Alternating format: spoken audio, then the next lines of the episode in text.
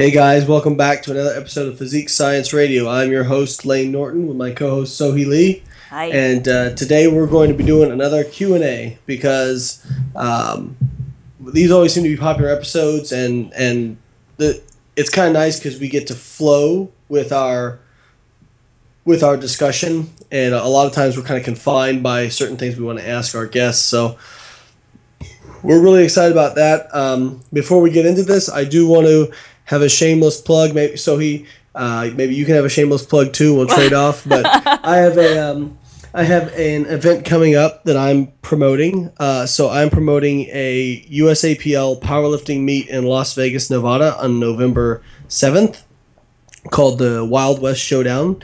And we are only taking fifty-six lifters. There's going to be a maximum of fifty-six.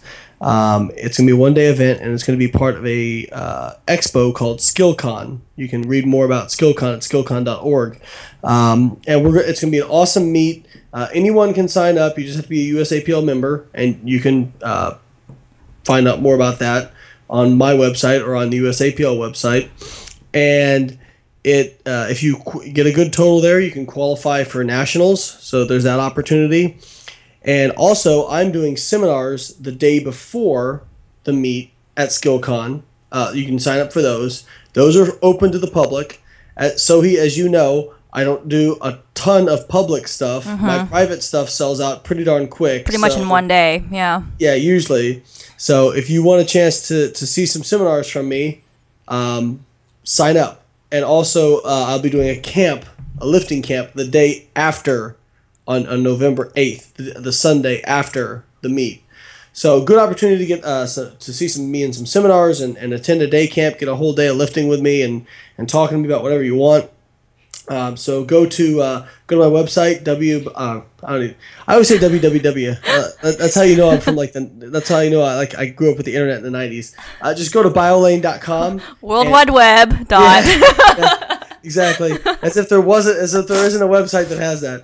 Um, so if you if you go to bio lane dot com, uh, you can you can click on it. It's the first. It's the it's a pinned blog post right now. So just go there, uh, scroll down, and you'll you'll see it right there. So uh, check it out. We'll hope to see some of you guys out there. So, you got anything you want to plug? Before um. Well, uh, I guess the latest thing for me was the uh, Beginner Macros product, which got a really good response. It's kind of like a How to Count Macros two point oh. It's updated, better version, more comprehensive, more mindset related. Um, that that came out in mid-July of this year, and um, I'm super proud of it. It's my pride and joy of this year, uh, and that was my main project. Um, so you can go to beginner macros dot com to pick up a copy. We have a Facebook support group for that. I'm also now offering a one-time macro calculation service. Um, this is also new. And um, I, I, I couldn't really offer it in good faith before because I didn't think that it was a good idea to send just give people numbers and send them on their way. But now that I have the Beginner Macros ebook out, I think it'd be a really good pairing. So um, if you want maybe uh, someone to an uh, experienced coach to give you a starting point for your uh, nutrition, and you're just getting started on your macro journey, but you don't quite want to coach yet, or you can't commit yet, then I think uh, this is a really good option. You can just um, email macros at soheefit dot com for rates and information on that. Yeah, and I thought I thought I thought the Beginner Macros book was excellent. I think Thank it's you. Everybody who I've sent that way and has looked into it loves it, and because people I get that question all the time. How do I count macros? And I'm just like, right. Go here, spend fifteen bucks. You know, be satisfied. When I when I first started coaching, the first year and a half, I thought very naively that I'll be like, oh, no problem. You don't have to know how to count macros. I'll teach you while I'm coaching you. And turns out it's way more labor intensive than I thought. And that's actually how the idea for the ebook came about. Sure, for sure. So, yeah, I'm happy about well, that. Yeah, that's great. No, you're you're a great writer, and you do awesome with that. So speaking of macros, um, our first question that I really, uh, really liked uh, kind of went towards there. And they, they asked, do you see counting macros as something you'll continue for the rest of your life? What recommendations would you make for those who want to move away from tracking macros but still want to maintain and improve their physique? So I think you have to look at everything on a continuum of what your goals are, okay? So if your goal is just to look good and have fun in the gym and all that kind of stuff, then you can probably just kind of intuitive eat, for lack of a better term. And in terms of, when I say intuitive eat, I don't mean just eat when you're hungry, because I think that hunger signals are very complex, and I think that your bot, your mind will tell you you're hungry when you're not actually hungry. Right. Um, and sometimes that, you're thirsty, you're bored. Yeah, for sure. Yeah. So, exa- no, that's exactly right. Bored, boredom is a big trigger yeah. to eat for a lot of people, including myself. So, but I, I think that, you know, just it, finding a happy middle ground and saying, okay, you know, I'm not going to weigh everything out, but I'm going to look at that and say, you know, that's about a serving of chicken or, or whatever it is, sure. and kind of having a rough estimate and tracking your mind. That's essentially what I do in the off season when I'm not prepping for anything, or more so, I'll, actually when I'm home, I'll still weigh and all that sort of stuff. But if I'm traveling and uh, I'm not getting ready for anything, uh, I'll just I'll just estimate based on what I'm eating, and that doesn't take me that long out of my day. It really does. It takes me f- five minutes. Mm-hmm. So I think I think. tracking very strictly to start, you know, in terms of weighing everything under, because that helps you understand what portion sizes actually are. And you, you get to be very good at understanding what they are over time. And then over time, you can move away from that and become more independent. Um, now, that being said, if your goal is to, for example, do a physique show and you want to compete every single year, I, I've had this conversation with, with some clients Um, who, who, for example, um, I, I have a client currently who's a good friend of ours who um, they really struggle with tracking in the off season. They they they find it kind of exhausting, and, and I think part of that is just they haven't found that middle ground, and that's fine. Like I, I I'm I'm telling them like I'm look I don't care if you want to track, right, or track strictly. However, if you want to compete every single year, this is what's going to be required, because you're going to have to stay pretty darn tight in the off season, mm-hmm. right? So your whatever your goals are is going to dictate how strict you get with it. Now, do I think it can be maintained as a lifestyle? Absolutely, because I've done it for about fifteen years now, you know? And like I said, it really doesn't take much out of my everyday life. And this right now, I maintain, you know, seven-ish, eight percent body fat pretty much year round, and I can go... I could go, I mean, Sohee, you know how much I travel. Um, oh, yeah.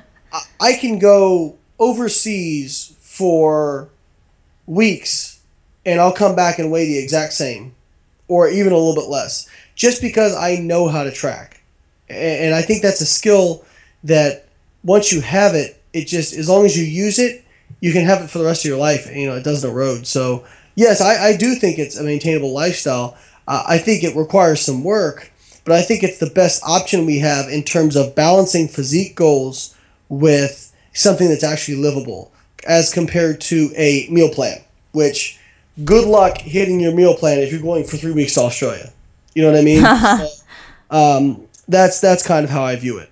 Right. And I think, you know, as far as if it, if it fits your macros or uh, flexible dieting, I think absolutely we I neither of us are planning on going back to the, you know, meal plan, the clean eating, quote unquote, clean eating lifestyle um, that has, you know, flexible dieting has not found to be has not been found to be inferior in terms of, you know, achieving fat loss results or, you know, just even general health. And uh, it's the most sustainable way uh, for mac- counting macros. It's funny because people always say to me, like, but Sohee, you wrote the macros, like, how to count, how to count macros ebook. And I'm like, yeah, but I, I make it very clear that I, you know, not everyone uh, has to count macros year round. I think there's a time and a place for counting macros. I think for, you know, if, if, uh, if you're just starting out with macros, I think it's very useful, because for a lot of people, it's really eye-opening just to see how much they actually eat, or Or they'll be like, oh my God, I had no idea that a tablespoon of peanut butter was actually this small, you know, because yep, they exactly um, just, you know, being a, becoming aware of true portion sizes. And, um, you know, for me, when I, this year earlier, when I was preparing for my powerlifting meet, for example, I didn't track macros until three weeks out from weigh-ins. That's when I started tracking macros, because my body weight was um, relatively stable enough that I just said, okay, if I if I maintain my body weight at around where I am right now, then I can just do a really quick cut at the very end and I'll be fine, and without, you know, losing strength. But um, at the same time, I do think that people in general tend to be pretty uh, not the best at estimating their caloric intake, especially if you are not familiar with proper portion sizes. So I think that uh, counting macros, at least for some time, is a valuable uh, practice for everyone to go through at least once in their lives. But yeah, we I, I pick it up and pick it up and put it down, uh, so to speak, at different times of the year. Um, right now I'm preparing for uh, my next bikini show, so I am counting macros, but probably after the show I'll probably, you know, go back to uh, quote-unquote intuitive eating for a while, and I'll just go back and forth. I'll toggle back and forth for the rest of my life is, is the plan right now. And I, you know, I think that's completely reasonable and uh, and makes sense. And you know, I probably track a little bit more. I don't want to say strictly than most people, but you know, I I don't know how you are, Sohee, but I, I never kind of like stop eating mindfully. You know what oh I mean? Yeah, right. Portion sizes don't really change much. Yeah, right. Food choices are the same. I'm always like thinking about like, okay, I think I had about this much. Now, I may not know for sure, but it's still better than not knowing and than not having any kind of restraint. Yeah, absolutely. I think, um, yeah, the really, the there's not much that's different in terms of uh, when I'm intuitive eating versus counting my macros and weighing my, the only thing that's different is that I'm not weighing my food, but the portion sizes and the food choices, et cetera, all that's the same. It's just that maybe it's subtle mindset switch. Maybe, you know, I know there are a lot of people, like Lane, you were saying, some of your clients uh, can be really, they find it really mentally taxing to to count macros year round, and I can understand that.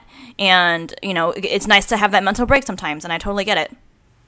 Yeah, for sure. It's all about, it's all about making it a lifestyle that's maintainable, but also understanding you have to balance that with your goals. Right. Oh, and I will say, and I will say that, uh, yes, there's a time and place for counting macros. If you are preparing for a show, especially if it's like a national show or you're really trying to come in and dial in your physique, I, I don't think Lane would recommend this either. I absolutely do not recommend intuitively eating your way into your show. No. Um, I think, you know, Lane Lane and I know uh, at least one person who's tried to do this before, and uh, I, I it's it's bringing in, getting, you know, going from lean to very, very lean is such a, um, you really have to get down into the nitty gritty. You know, minor caloric changes, macro changes really make a difference. So I think the more specific you can get at that point, the better the results, the results that you'll get.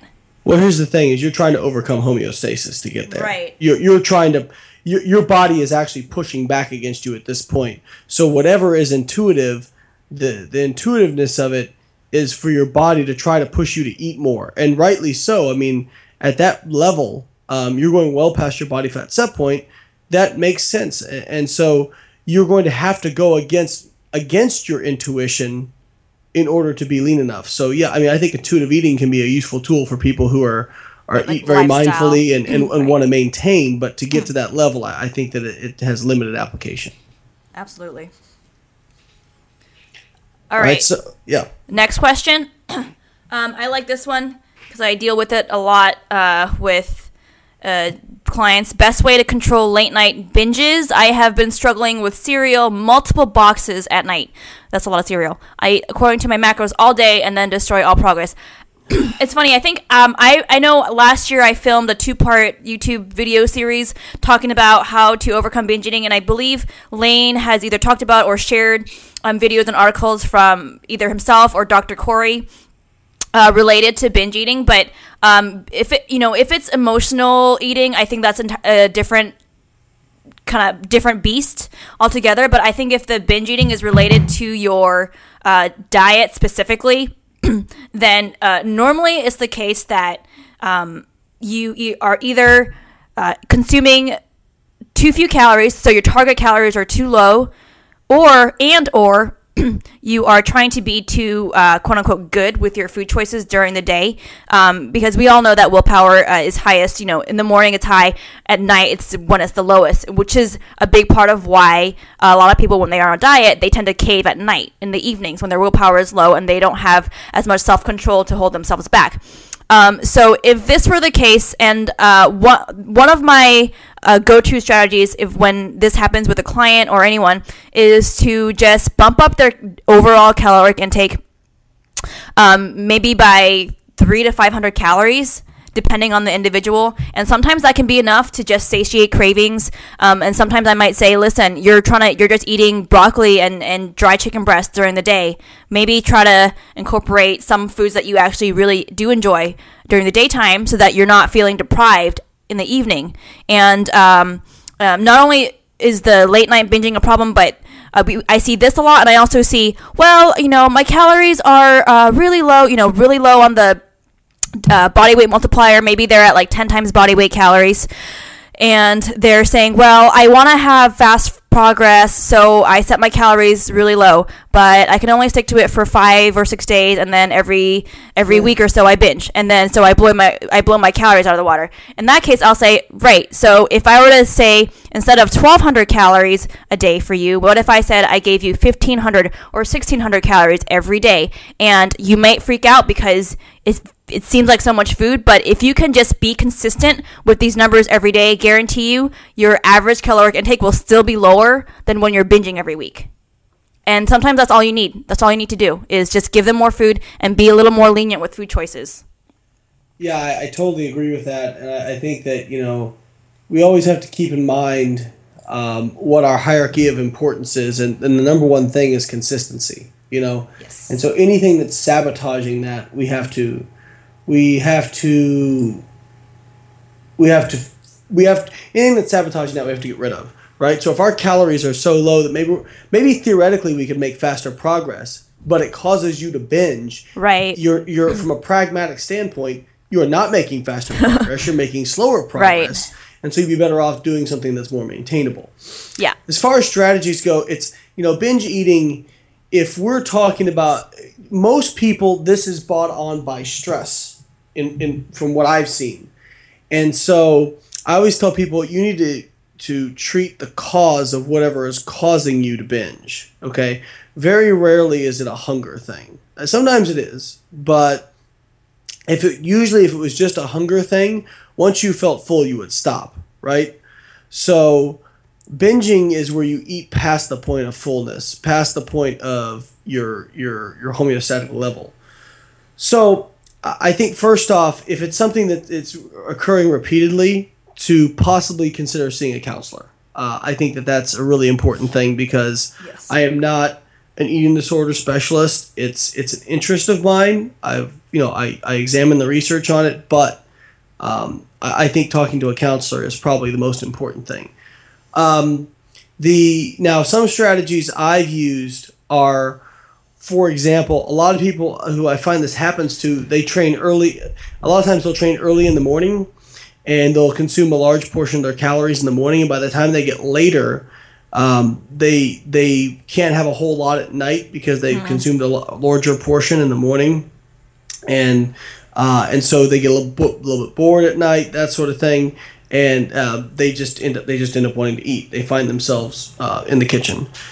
So I'll say, well, try moving your workouts later at night and giving yourself a little more calories at night. For for whatever reason, I actually work really well with working out later at night and consuming more of my calories later at night. For whatever reason, I just have more of a compulsion to eat later in the day. Um, in in the morning, you know, I'm hungry for breakfast, and then once I've had breakfast, I'm pretty much good. So uh, I kind of set up my day like that. Now, not everybody's the same, but that's one strategy I've used. Right. Which uh, so yeah, I want to emphasize just because Lane's doing it doesn't mean that you should do it necessarily. That's ex- exactly. Everyone's gonna right. be like, "Oh, Lane." yeah, yeah, Lane, you do carb backloading. Right. No, I guess in effect I do, but not because I think it has some kind of magic, mystical effect. You know, um, the the other thing is I'll tell people is like we gotta always keep mindfulness. So I think. Just identifying the behavior when it starts to occur. Most people know when they're about to have a binge coming on. Um, oh, yeah. And oh, yeah. typically they what happens is you binge because you'll stay in that kind of unmindful, zombie-ish mode. Um, and I'll tell people, like, when you feel it coming on, like, say out loud to yourself. Say it out loud. I'm about to binge. Why? Why am I doing this? Am I am I actually hungry? And if I'm hungry... okay, if I feel I have to eat, let me just eat till I'm till I feel better. Okay, and and and and and, but I found that most people, when they actually identify it, it stops the behavior. Like when they actually make themselves get mindful, it stops it. And so, you know, what you can do is you can always take like, like if you find yourself in the cereal, take a Post-it, put it on the cabinet, and it doesn't have to say anything. Just put that Post-it on the cabinet, because you'll, you'll have to see it before you open the cabinet, and you'll say, why did I put that there? Oh, I put that. Oh, yeah. So I've, I've done that with people, or just like, for example, um, put a, put a child. This sounds weird, and it sounds kind of, may, some people may claim that this sounds disordered, but again, it's kind of breaking the unmindfulness cycle. So instead of, so what I would say, try putting child locks on your, on your cabinets. So, but the reason being, yeah. not because they're actually going to keep you out. I mean, obviously you can get that off pretty easy, but you're going to have to break, you're going to have to open that child lock. Right. Very intentional. And, right. Exactly. It has to be a very intentional thing. And you're going to go, man, I actually had to open that. You know what I mean? Like, it's just one more step. It's not like you can just rip open the cabinet and start eating. So those are some things I, I, that I've used. Again, if this is something that that keeps coming up, I, I would see a counselor, because right. I think that's yeah. the most important thing. Absolutely. But, um, you know, if try some of these tips, um, see if it helps. And, you know, um, maybe it will. Uh, for a few clients, it definitely has worked. Um, but if it doesn't, you know, please see a counselor. Right. And the last thing I want to say about binge eating, uh, in terms of mindset, because we all know I love mindset so much, is that um, if you, first of all, binge eating is, I guess I would call it, it's a, it's a kind of, it's a habit. It's a, it's, you know, it's a bad habit. And, um, you know, the longer you've been doing it, the harder it is to move away from it. But at the same time, the if you believe that you are powerless to the binges, and when the urges to binge come on and you feel like you you are completely helpless to do anything about it, and you are, you know, you're not in charge of your own behavior, and the, the food takes over you, and the food c- is controlling you. I think that's a really um, powerful mindset tool. You need to flip that around and realize that actually you are one hundred percent in charge of your behaviors. And just because you feel the urge to binge coming on does not mean that you have to act on it. And exactly. um, actually a really quick story from when I was younger. You know, uh, many of you know that I struggled with anorexia and, and bulimia back in uh, two thousand four, two thousand five, and then, you know, bulim- binge eating for a number of years after that. But I remember in two thousand seven, um, I actually went to boarding school near Santa Barbara uh, in, in Southern California. But every, you know, spring break, summer, winter break, I'd go home to, um, I'd stay with my aunt and grandma's house in in uh, in Cerritos, which is a suburb of L A. And every time, I remember every time I'd go there, I'd be, I'd stay up late at night, I'd go to the kitchen, and in my mind, I honestly fully believed that whenever I am in that kitchen, in the Cerritos kitchen, I will binge eat. I, I believed it, and and I believed it, so every time I went there, that's exactly what happened every single night. And it wasn't until later I, I questioned myself, and I said, why do I believe this? Why do I feel like this kitchen has some, you know, some magical... this location has some magical power over me? And it was really just um, association. You know, I binged there once, therefore I made that false, you know, causal relationship, say, thinking, oh, I'm here, therefore being in the kitchen caused this binge eating behavior, and I believed that. But once I started questioning it, that's when I really started to finally move away from that. So um, I encourage you guys to question your beliefs. Um, when you feel the urge to binge, I think, um, especially with the type A people among us, we we feel like we have to do something about it right away. Um, I encourage you to sit with the feeling of discomfort and not do anything. You don't have to do anything, you know? You can you don't have to binge. You can you can actually, or you can just repl- replace it with a different behavior. Whenever I feel an urge to binge, I'm gonna pick up the phone and call my girlfriend or something. You know, find distraction techniques. But uh, uh, really, if you believe that you are helpless, that's uh, not true. Yeah, that's that's great advice. Uh, I think we're going to take a quick break, and uh, we'll come back with more of your questions. You're listening to Physique Science Radio.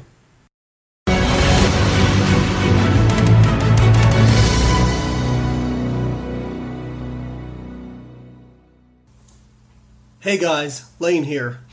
Well, you all know how much I love variety in my diet. I can't stand eating the same bland food every single day. That's why I love w w w dot my oatmeal dot com. It's an amazing website where you can go and customize oatmeal. I know, I know, I know.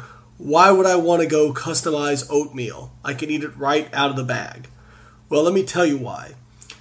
my oatmeal dot com has twenty-two billion combinations of flavors and ingredients. You heard me right. twenty-two billion combinations. Whether you're picking out a pre-made blend or making your own customized blend, they have all kinds of flavors. Want red velvet cake? No problem. Snickerdoodle? You can make it happen. Butter rum? Oh yeah. Cheesecake? You can get it done. And you have all kinds of additives you can add. Apples, raisins, pears, nuts, all kinds of seeds. And you can sweeten it any way you want. Need to eat gluten-free? No problem. They've got it. The best part of it all? The macros are listed as you're customizing your blend, and they change depending on which ingredients you add. Eating a little bit lower carb? No problem. Choose ingredients that make your carb count lower. Need more protein? Add higher protein ingredients. You can customize your blend to make it almost any breakdown that you want, and the prices and macros change as you change your blend. So go on over to w w w dot my oatmeal dot com and check out some of the blends that have already been made, or be adventurous and make your own. That's my oatmeal dot com. Check it out, guys.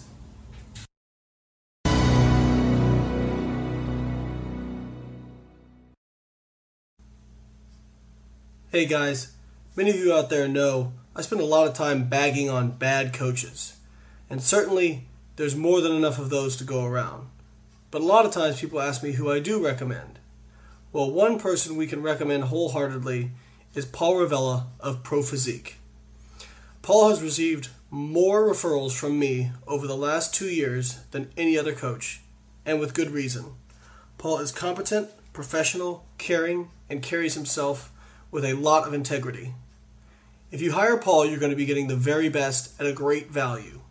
Paul is also one of my closest personal friends, and I can say with absolute certainty I feel one hundred percent comfortable with referring my closest friends and family to him, because I've done that.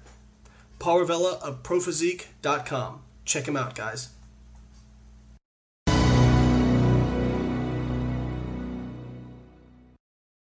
Hey guys, you know me, and you know I love cooking up macro-friendly option meals. But sometimes when I'm always on the go, that's just not an option. So when I'm on the go or can't cook a meal, I love Quest bars. You know I love protein and fiber, and these are packed with twenty grams of high-quality protein and super high in fiber. And it's easy to stay on target when you've got Quest bars that you can bring with you anywhere. They're delicious compared to other bars that taste like bricks and leave you feeling gassy and bloated. So pick up a bar of Quest bars today at Quest Nutrition dot com, G N C, and Vitamin Shop. Also, follow them on Instagram at Quest Nutrition and YouTube.com slash Quest Nutrition for great recipe ideas to keep you on your goals but eating delicious.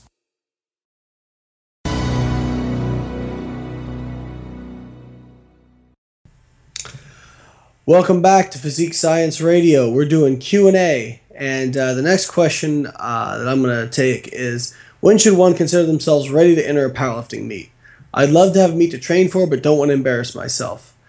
Uh, listen, you should do it whenever you feel comfortable with it, but you're not going to embarrass yourself. Mm-hmm. Um, there are, everybody does power. I mean, you'll, you'll be at a meet, and there could be, like I did a, I did a meet a while back, and Mike Toucher just showed up there, and Mike's pulling eight hundred forty-three pounds, you know, Ooh. And we had people there that were pulling two hundred pounds as well.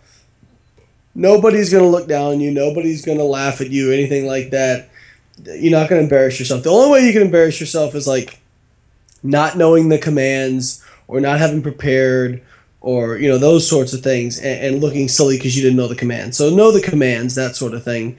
But, you know, weight-wise, you're not going to embarrass yourself. No, no, So no. Now I would say, you know, if you just started, you know, focusing on powerlifting, give yourself a good six, nine months of training, you know, and, and then – pick out a meet, something that's that's close. Don't don't feel like you. I get this all the time. People like, because there's so many powerlifting federations, if you want to set a, a record, you can find a place to set it for your age group and your weight class and, you know, whatever it is. So I think that really um, just finding a meet that's close to you, finding a meet that's close to you, that's convenient to do, that's the most important thing. Um, if you try to travel real far, I think that it it can be um, I think it can be a problem. So I think, are our dogs barking at each yeah, other? Yeah, I think. Oh my goodness. Ollie's so, barking at Seffy, I think. yeah, that that would be her. Yeah. That's so funny. Our dogs uh, feel the need to make an appearance on the on the radio show. um, so anyways, yeah, just pick one and do it, and and make sure it's close and fun, and just focus on the commands and realize that for your first meet, everything's going to be a P R. Everything's a P R. Yeah. So just come out, have fun, set your total, and look to build upon that. Right, and I um It's it's funny. I think the in-person powerlifting community is very different from the online community, and uh, I I want to I want to say that a lot of people uh, think that the online community is going to be, you know, the in-person community is going to be just as um, bullying and, and, and negative. But uh, you know, I have not yet I have yet to see anyone, you know, snicker at someone else or laugh at anyone for for lifting, you know, smaller, you know, lighter weights at at a powerlifting meet. If anything, they're incredibly supportive. Um, people love to see you succeed and hit a P R, and they want you to get white lights. They want you to pat. You know, they don't they don't want you to get disqualified. You don't they don't want you to get red lights. So uh, I I think if, if anything, it's it's super super fun. And uh, if you're if you've been considering a powerlifting meet for a while, I'd say uh, go attend one for a weekend. You know, on a Saturday, find one that's close to you. Go as a spectator and see what it's like. Go to the Wild West Showdown in Las Vegas, Nevada. Oh yeah, that's one. That one's coming up. It's a great excuse to go go to Vegas. Exactly. So I know I said don't travel for it, but you should travel. Yeah, but it's a lot of fun. You'll meet a lot of great people. Probably make some uh, good friends. But there, there's nothing to be embarrassed about. Um, honestly, like even with singlets, the last powerlifting meet I was at, this lady was wearing a gorilla singlet. You know, she was like in a gorilla outfit, and I thought it was awesome. Did you see so, Lauren's singlet for her meet? I mean, my I, God. Oh, yeah, I did. I texted her. I said, where did you get your singlet? I have to get – I'm that's, getting mine from the same place. That's so her, right? Oh, um, absolutely. Yeah, I mean, it. Uh, yeah, we get we get a disproportionate view. I mean, I, I will say that, you know, I love bodybuilding and powerlifting, but I will say that overall the powerlifting community is much more supportive than the bodybuilding community. I mean, the, the it's just you'll have, you know, if you look at, hell, look at my video from the Arnold, and Ellis McLean is rooting me on for my last deadlift to beat him, you know? So it's, you know, it's just, I'm not saying it's always like that, but for the most part, um, people in powerlifting are just very, very supportive, and everybody, people are so concerned with wanting to just, you know, hit their own P Rs that less emphasis is placed on, I gotta beat this guy, you know? I mean, at high levels, of course, you want to win. But, um, you know, for most meets, it's mostly like people getting together. It's, it feels like friends getting together to hit P Rs. I mean, yeah. That's pretty much what it is. So, uh, yeah, I think that just really picking one, having fun, and And as you said, realizing that the online community is way different. Mm-hmm. And most of those people who who talk trash online don't actually compete. Right. They don't actually show right. up to anything. This is this is indicative of everybody. Okay. I, I you know, just I'll, I did a video on trolls recently, but all these people who trash talk, uh, you know, I think about how much hate I've received over the course of my career. Not one person ever, ever has walked up to me and been like, hey, Lane, you suck. You know, like... Of course, they're avoiding you. They're like, I saw you at this event, and I didn't say hi to you. I was really far away, but... yeah. Or I'm sure plenty of them have put, hey, I'm a big fan. Can uh, I get a picture? Yeah. You know, like, I'm, I'm sure that happens, too. So, no, just understand that, that people just tend to be idiots online, and that in person, it's going to be a really fun experience. Mm-hmm. Absolutely. Um, so I'll take the next one. Uh, I think this is a, I like this question. Thoughts on free meals while reverse dieting uh, slash dieting. I think that uh, there's, uh, I know Lane has probably a different answer than, than I do, but I think when when it comes to free meals, I know last year I wrote an article about why I don't do cheat meals anymore, and I got a lot of, um, it, there was a lot of controversy surrounding it. But really, my my beef with, with, and I still don't do cheat meals if you ask me now. And my beef with cheat meals is honestly the labeling. Um, and you might say it's just it's just semantics, but no, it's hardly. When I, when you say it's just semantics, it's hardly ever just semantics. The words that you use matter. The words, the specific words you use to describe different concepts and terms, they have um, specific connotations. And when you hear the word cheat, that makes you think th- certain things. So, um, you know, it's, I think it's really hard to think cheat meal and not feel guilty, because cheating is bad, right? That's what we've been taught. Cheating is yeah. not good. You don't want to be doing that. Um, but when I, I think when, when you're in the off season, I, I, I do see, I, with some people, I can see a benefit of having maybe a weekly meal that's, uh, you know, mindful yet not tracked. I don't see that being harmful, as long as you go into it knowing that it's not a free for all. It's not licensed to binge. Uh, the calories still matter. And if you still take those extra calories, for example, I have two clients right now and I say, um, all right, uh, I know that you are in your off-season right now and you're not necessarily uh, on a strict contest prep diet. You want to still enjoy your life and you want to be able to go out to dinner once a week and not have to worry about what the macros are in that meal. So let's just say we're going to give you up to, you know, th- let's say one thousand calories of discretionary calories. They can come from fats. They can come from carbs. They can come from whatever you want. I don't want you to stress about it. The point is to enjoy the meal. Um, it can be eight hundred calories, it can be twelve hundred calories, just in that ballpark area. I have that once a, once a night, or not once a night, oh my God, that'd be way too much, but once a week, and then next day get right back on track and enjoy your life, move on. And I want you to um, enjoy your life, and I want you to see that your diet as something that you can uh, sustain over the long haul. So I think um, for some people that can be very helpful, for other people maybe not, maybe they, they need more specific guidelines, but um, I think that there is a time and place for, for free meals, or whatever. Uh, I like to call them mindful, non-tracked meals. But I, I, I'm not inherently opposed to them. What about you, Lane? So, yeah, it just depends on context, right? So, for example, um, if somebody comes to me and they say, hey, I know I might gain some body fat or whatever, but I really just don't want to track this meal. Okay, it's not my job to say that, you know, what, what you should value and what you shouldn't. Um But, you know, do I think that it's good to have free meals if you're really looking to minimize fat gain? No, I don't. And mm-hmm. here's the thing. When you do flexible dieting, right, there's no such thing as a cheat, okay?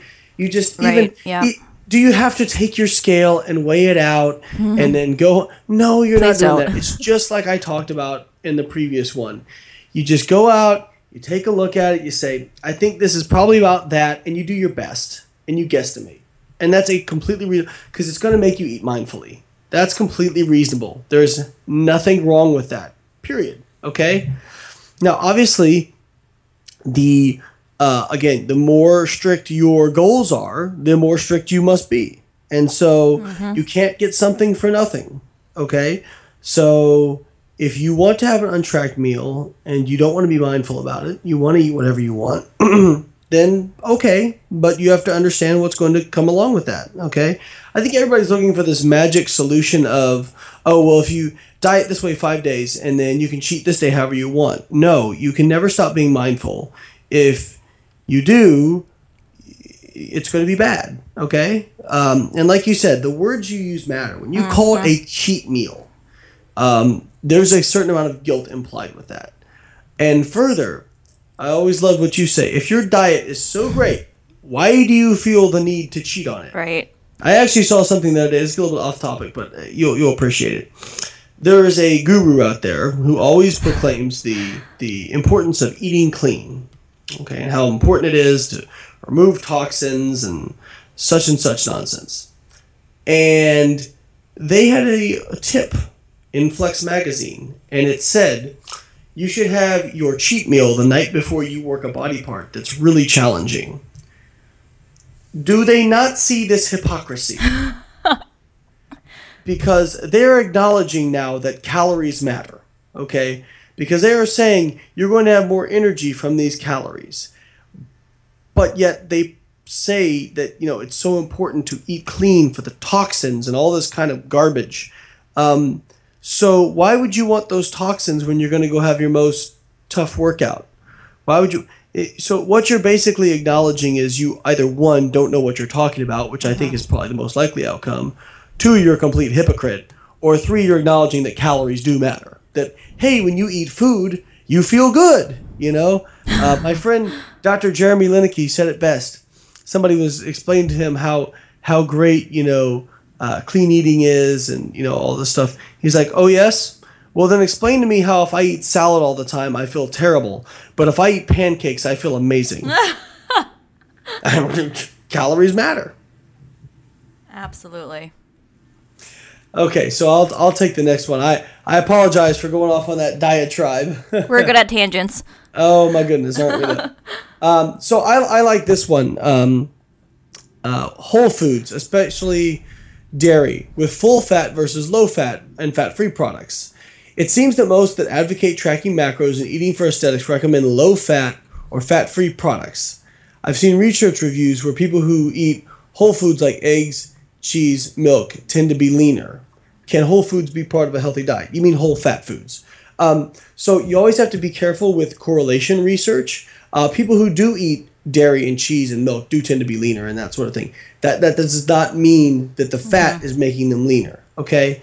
The reason that people who follow I I F Y M or or, or, or macros or whatever, or flexible dieting tend to choose lower fat options, quite simply because it's easier to fit. Okay? You have more cushion that way. You can. I, I, I, I posted a picture of my breakfast the other day, and it was it was five slices of bacon, and uh and, and egg whites. Okay, or or, or egg beaters. Uh, scrambled egg beaters with fat-free cheese. And people are going, why didn't you have the whole egg? It has all these things in it. And I'm like, I I know. I understand. I don't have anything against whole fat, whole fat eggs. I think those are fine. But I want to eat bacon. Okay? And I can't make that bacon fit my macros if I have whole fat eggs, right. full fat cheese, and bacon. Okay? That's going to be like thirty-five grams of fat right there, okay? So, but I can make it fit if I have fifteen grams of fat from bacon, no fat from eggs, and no fat from cheese. So if you, for example, wanted to have that, wanted to have something like that for breakfast, you could say, okay, well, I'm going to have a couple uh, whole fat eggs and then a couple egg whites and then some low-fat cheese instead of fat-free. Like, you know, you can do it that way. So it's macros is literally a budget. Okay. Oh, yeah.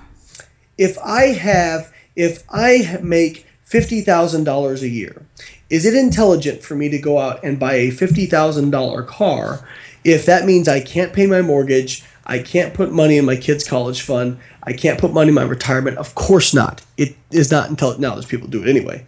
But uh, is it okay? Now, if I make a million dollars a year, is it okay for me to go out and buy that fifty thousand dollars car if I put money in my retirement and I pay my mortgage and I put money towards my kids' college fund? I do all I, t- I check all the boxes that I need to check. Yeah, it's fine, right? Like intuitively, we understand that.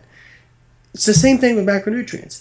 If you're eating, if somebody's eating, if their fat grams are fifty grams a day, do they want to spend thirty-five grams of that right at breakfast because they had a bunch of whole eggs and and and full fat cheese? No, I don't think so. Um, so they make choices, okay? And I, if somebody says, hey, I, I really like whole fat eggs, fine, good, go for it. You know what I mean? Uh, or let's say they like avocado and they want avocado instead. Well, they're going to have to reduce that fat somewhere else. It's a give and take. It is quite simple, okay? And I think this is completely lost on some people. There are not magic foods. You have to get this idea out of your head that there are magic foods. There are not, okay? There are no magic foods. Stop it.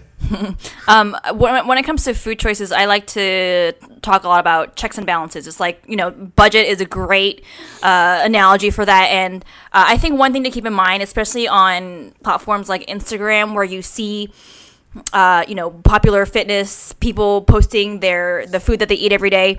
Um, one thing to keep in mind with that is that, you know, let's say, you know, you and I, you and I, Lane, know a, know, know a girl who well, Katie Ann, sorry if I call you out. Katie Ann, you know, I'm just going to say her name. You know, she's really big on her whole eggs. Uh, she loves Ezekiel bread, and she loves, uh, I believe it's, I think it's fat-free cheese, I want to say, and and um and, and low-fat or fat-free uh, cream cheese also. And but I, I think it's important to recognize that just because she's eating fat-free cream cheese does not mean that you have to eat fat-free cream cheese. And that's a choice that she's making for herself, and she's doing the exact thing that Lane just talked about. She's, you know, she's eating egg yolks in favor of full-fat cream cheese, and, you know, she's making trade-offs. Same thing for me. I like uh, full-fat cheese, so I'm not going to buy the low-fat, fat-free kind. I like um, reduced-fat milk. I think whole milk is a little bit too thick for me. From a taste perspective, I like reduced fat milk. I'm not going to buy skim milk because I don't like the way it tastes, but some people may prefer that. Some people may say, well, I like the taste better and I get more macros for other things. Um, so it really comes down to personal preference. And um, if you don't mind the taste of low-fat cheese and fat-free cheese, then go ahead and enjoy that. But I personally don't, so I don't make that trade-off. Um, so just remember that uh, don't be sucked into, oh, she's eating this, so I have to eat that too. Absolutely. That's uh, that's yeah. You you nailed it. I don't need to say anything else. All right. Well, let's take a break, and uh, we'll come back. And I think we'll we'll end up this segment because we never get through a bunch of questions. I think we should do a rapid fire segment where we just kind of wrap up real quick. I think people will like that. Okay. So we'll come back with rapid fire answers to your questions. You're listening to Physique Science Radio.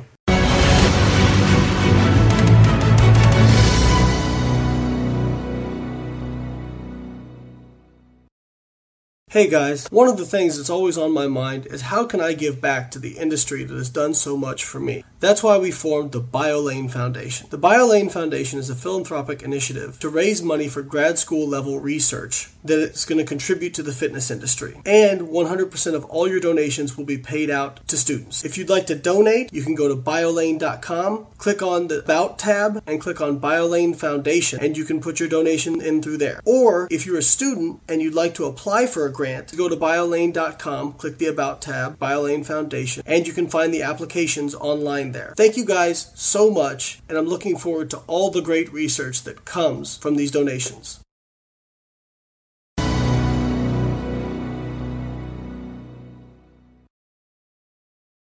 You're listening to Physique Science Radio with Lane Norton and Sohee Lee. If you like what you hear and you'd like to learn more about us, read some of our articles, please visit my website at w w w dot bio layne dot com and Sohee's website at sohee fit dot com. Thanks, guys. We appreciate you listening and hope to hear more from you in the future.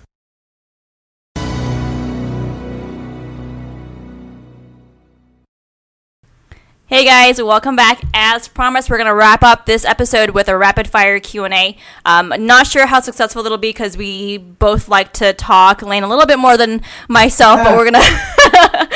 What are you saying? Just a little bit, but we're going to do our best. So um, we've been collecting questions from Instagram, uh, Twitter, and Facebook. And we've been compiling it into one document, so we're just going to read off some of our favorite ones. So for me, I just came back from Italy last week where I ate gelato every night, and it was amazing. And someone asked me, what is your favorite gelato flavor? And honestly, I don't discriminate. Uh, I like, well, okay, I like, honestly, when it comes to desserts, I have um, really... I, I don't like the fruity tart flavors at all. I think I have more of the, the fattier, the higher fat. Um, you know, I, I, I'm very um, much in love with the chocolatey, vanilla, um, the chunks. Give me all the chunks in there, the, the s'mores and everything. I really like just the basic um, hazelnut and milk and cream and vanilla flavor. That was I like simple stuff. That was my favorite gelato. Do you like gelato, Lane? Uh, I usually just eat my like my place delights, you know, the low calorie oh, ice cream. Oh, I still have, but, uh, I still haven't tried that. And uh, uh, for me, chocolate or peanut butter. What, what, yeah, simple. Something Ooh, in the line good. Of those flavors. Any yeah. any iteration of those flavors is good for me. Good, good. All right. Okay. Top five supplements I would recommend. Uh, I we don't usually answer supplement questions, so I feel like I, I'll hit one. Uh, so first one is a whey protein powder, mm-hmm. just because it's it's a convenient way to get protein in. There's no need to take this. You don't need to take it at any time, but it's the highest quality protein you can get, and uh, and so that's what I recommend. Um, then I would say branched amino acids, um, taking you know, four, four or five grams between meals. Uh, then it would be creatine monohydrate, uh, three to five grams a day. Then it would be citrulline, citrulline malate, six grams pre-workout. Then it'd be betaine, two and a half grams pre-workout. And how many am I through? Is that four? Uh, I think that's four. Okay. Yeah, that's four. And then actually, people can argue with me about that. Uh, but uh, I actually really like um, what are called uh, nootropics, which are cognitive enhancers, because I, I don't like to take a bunch of stimulants like right before I go in and work out. So I love things like huperzine A or Rodalia, um, alpha G P C. So things that like improve cognitive function so you feel nice and focused. Um, cool. Uh, yeah, yeah, it's kind of different, you know, so you feel nice and focused before you go train, and but without like getting real jittery, and something that you can take every day and not feel like, you know, you're you're you're going to get, because stimulants, you're you're going to get adjusted to them, and now you're going to need it even more. So these are things that you can take every day and kind of not get that uh, constant stim effect.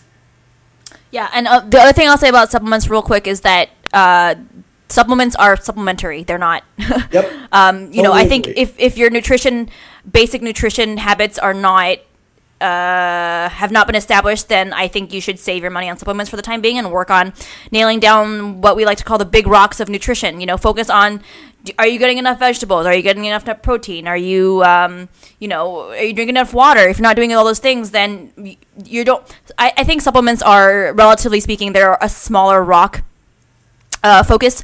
So uh, I think a lot of people think that if they just spend a bunch of money on supplements, that they'll get a rockin' body. And, uh, no, but yeah, not. But if your, if your diet is not, you know, you need to get your diet in line first, first and foremost, and then you can, supplements is kind of like the, the you know the pinnacle top small smaller uh what do you call it rapid fire Sohee. Okay, we're wrapping it up. Um you know, there you have a, sm- a slightly smaller return for that if your diet's not in, not in, in line first. I agree. And uh you know, I always tell people this is the this is the tip of the pyramid. Um this is the la- very last things, right? You're, you're not You, so I'll just wrap it up this way. People always ask, do I need any, what supplements do I need? You don't need anything by definition. There are some that are helpful, and that's why we just listed those. Mm-hmm. Um, I'll take the next one. Is there a max length of time you will keep a client in a caloric deficit? Um, is it sometimes necessary to stop a cut and reverse diet before goal body fat loss is achieved? Yes, I think yes. There, um, the length of time really depends on the person. But for me, I look for a number of red flags. Uh, where are they now versus where they want to be? How low is their caloric intake relative to the body weight? Are they um, compliant? Are they starting to to binge eat? Do they find themselves obsessing over their diet more and more? If that's the case, and if they're not enjoying their diet, if their quality of life is dropping, if they're um, suffering a lot, but with for little to no return, you know, if you're not really seeing any progress, then I will say, okay, let's put, hit the hit the brakes on fat loss for a number of months. Um, let's pull you out of a caloric deficit. We don't have to have you bulking or anything. We don't have to have you getting chubby or gaining a bunch of body fat by any means. But uh, I think, you know, we need to um, just pull you out of a deficit for, for a respectable length of time, get your quality of life back in track, get your mindset right again before we delve back into dieting. That's what I would say. Agreed. Nothing to add. Excellent. Okay. So is it possible that fat distribution changes after finishing every cutting cycle? Yes, and there's scientific research to support this, that you actually regain fat uh, or you regain lean body mass slower in your trunk muscle than you do in your extremities. So there actually can be a shift, a shifting of, of fat mass. Uh, it seems a little bit more central Uh, every time you, you, you do a cut, if you if you reverse out of that improperly or don't reverse at all. So yes, it can change distribution. Cool. Uh, nothing to add on my part.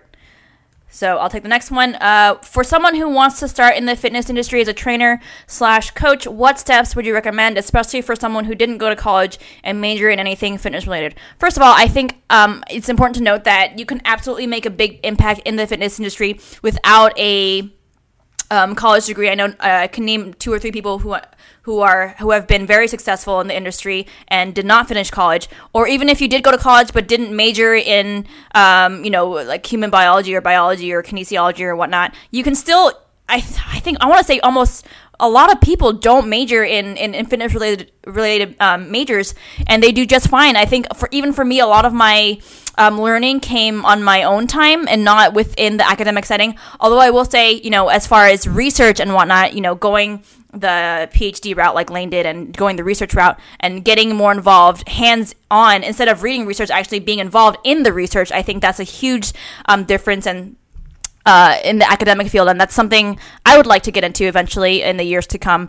But uh, you know, you can just you, I think the the biggest thing that gets in the way of people's success is believing that they don't have the qualifications to make an impact just yet, and they're they feel like they need more certifications and more courses and more um, you know online classes they need to take. You don't need all the. Sometimes you just have to start and just get it going. I will agree with that, with the caveat that you that you. You need to acquire knowledge. Um, oh, absolutely, we have, yeah. Because people will take what Sohee just said, and you get the Instagram effect. Somebody gets abs, and now they're a coach. Or they like have, compete in one show. They're like, guys, email me for a training and nutrition program. Yeah. It, it, like, yes, wait, what? Regurgitate the same garbage over and over. Um, I think that if you really want to be taken seriously, and this is my opinion, and maybe I'm an elitist because I did go to school, I think you need to look at going back to school at some point.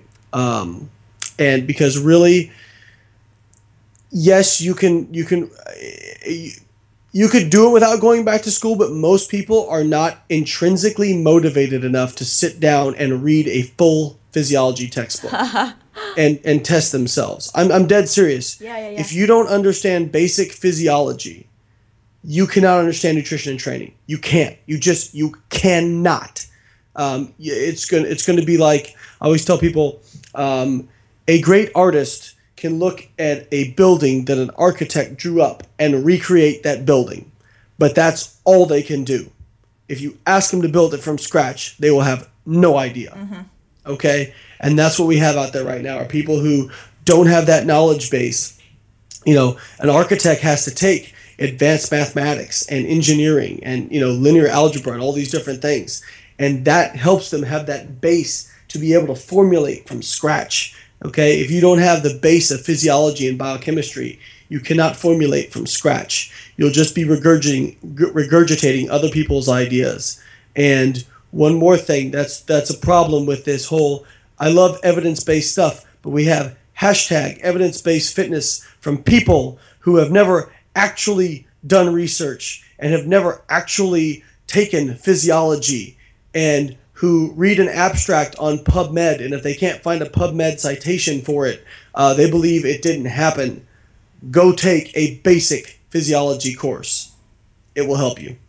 Lane feels a little bit strongly about this. I, I feel Just strongly about people who have never done any research themselves, who feel uh, entitled to be able to criticize research as if they are on the level of a peer-reviewed journal. That annoys me.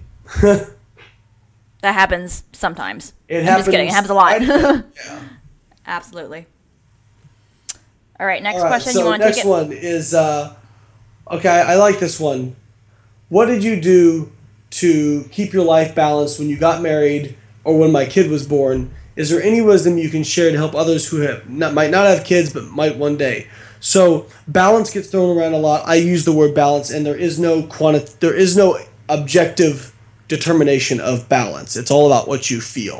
And I'm going to tell you that balance, so I, I, def- I, I talked about it at the last seminar I gave. I said balance is kind of like a bubble. Like if you always try to, like let's say if you stay in the middle of a bubble and don't touch the edges, you're balanced. But guess what? You're always kind of bouncing around, and you're You're going to find sometimes where you feel really balanced, and then you're going to touch an edge and you're going to have to move back, hmm. okay? And and sometimes in life, you're going to be unbalanced. When I did my PhD, my life was not balanced, okay? Like, I didn't do extra stuff. I didn't go out with my friends that much. Like, I did when I could, but it was rare, all right? When I was getting ready for Worlds, for U S A, for the I P F Worlds, I was not balanced. I was training three, four hours a day. Like, it was not balanced, okay? But it's short periods of time, and you have to ask yourself, during during the, my overall life, do I feel like anything is suffering? You know, mm-hmm. And you always. Uh, Brian Whitaker had a great talk at our camp. He talked about how family is first, friends second, job third, bodybuilding is fourth, and that as long as those first three boxes are checked, he's going to be as hardcore as he can with bodybuilding. But nothing, that does not, bodybuilding never trumps the other three. And that's, I think that's a good kind of way to look at it. Yeah, I like that. And I think with balance, I think that, you know, like Lane said, balance is going to look different for every um, individual and every family. For me, when I got married, I think um, it wasn't it wasn't a difficult transition because uh, we already kind of had had a rhythm established. He, um, you know, Evan is in the Army here at uh, Fort Stewart, and he goes to work. He leaves. He wakes up at four thirty, goes to work, comes back at seven. And the agreement was that I would be done with work. I could do whatever I want during the day, be done with work by the time he gets home. And then, you know, then we have a few hours in the evening of quality time and then go to bed. Next day, do it again. So um, for that, that's what balance looks like for us. And then on the weekends, we I try to take at least all of Sunday off of work so that we can I can just recharge and, and not be, you know, thinking about work all the time. And uh, for someone who, who uh, can... is is pretty all or nothing with a lot of things and is constantly trying to um, pull back from that mindset. It, it it can it can it's really easy if left unchecked to find yourself to find your life very lopsided. And um, you know, when Evan was deployed, I found myself working until ten, eleven p.m. at night because I didn't have that, you know, the boundary set for me. I didn't have anyone keeping me accountable. Um, but I think, you know, mutually agreeing, if you and your spouse or you and your significant other can agree on, okay, here's what balance means for us, and we're going to hold each other accountable to that. Um, it's important to have that discussion uh, so that no one is, everyone's clear on expectations and no one's upset. Uh, totally agreed. Uh, nothing to add. uh, I think we got time for one more, Sohee. Uh, okay. Um, I want to do a lifestyle one, but all the good ones are taken. Let's see. Um, I'm wondering what, this is nutrition. I'm wondering what just a week of crash dieting could do to Perfect. the metabolism. I don't know that seven days of super low calorie can really do much damage. Um, I I would not be too, too concerned. I wouldn't be like, well, now you have to carefully increase your calorie intake back up to what you, I don't think you have to do that with one week. What do you think, Lane? So there is a little bit of data on this. They have shown that five to, five to eight weeks of low-calorie dieting can produce changes in metabolism that persist out over a year, okay? And one week of crash dieting has been shown that people can rebound significantly after that. So I do think you have to be pretty careful afterwards. Do I think it's going to produce a long-term effect? I'm not sure. I think it'll produce a longer effect than that one week. So I think it'll produce an effect for, for a month or several months. Um, so I do think you have to be careful coming out of it. Um, but it's all about, you know, what you value. Right. So I, I think that people really underestimate what crash low calories can do. You are triggering your body's survival response when you restrict yourself like that. And that response is super powerful. Yeah, and I think the more uh, more than... for me anyway, physiologically, I think a lot of people, um, from a psychological standpoint, when you crash diet for a week, you think that, oh, now I have license to overeat. And uh, they give themselves permission to kind of um, binge eat, so to speak, or not not necessarily binge eat, but even just grossly overeat in the weeks following because they think that they created such a caloric deficit during those seven days. And um, that's when, for me, like, you know, it's kind of a, like, it's like a rebound, you know, you, you, you think you can get away with eating a lot more than you actually can. So that you just need to be, uh, I think, as long as you're cognizant of that potentially happening, um, I don't think it's inherently anything to be super, super alarmed about, or I don't think you have to tiptoe around it. Just be aware of what could happen. Yeah, okay. So I'll take one more because I can answer it very quickly. Should training volume be decreased when in a caloric deficit compared to a surplus if the goal is only to maintain muscle mass while losing fat? No. No. Nope. Uh, training volume, if anything, should go up uh, when you diet. And here's the reason why. Um, your training volume is your signal to your body to make an adaptation to grow muscle. If you lower that, if you lower the tra- the, the the adaptation, the the impulse for adaptation, you're telling your body, we don't need all this stuff. Oh, and we're in a caloric deficit. We really don't need all this stuff. Let's get rid of some of it. So now, do I think you have to drastically jump up your volume? No, but I would maintain your training volume at least when you're dieting down. Mm-hmm. And I will say when uh, when when dieting, for me, um, the, the the main thing that really changes is my cal- total caloric intake. I don't do any magic tricks. I don't start, you know, doing crazy routines in the gym. It's just the main difference is I'm just eating less than I was before. And then you Same. see progress. Same here. Yeah. All right, guys. Well, we hope you enjoyed that episode of our Q and A and uh, our semi-rapid fire at the end. we tried. we tried. We did our best. Yeah. Um, so uh, we uh, have not announced our next guest yet, but for the next one, we'll get we'll get another guest on here and uh, and uh, keep putting these things out. We hope you guys enjoy them. We hope you enjoy the Q and A's. Please uh, make sure to subscribe to the Physique Science podcast on iTunes as well as on SoundCloud.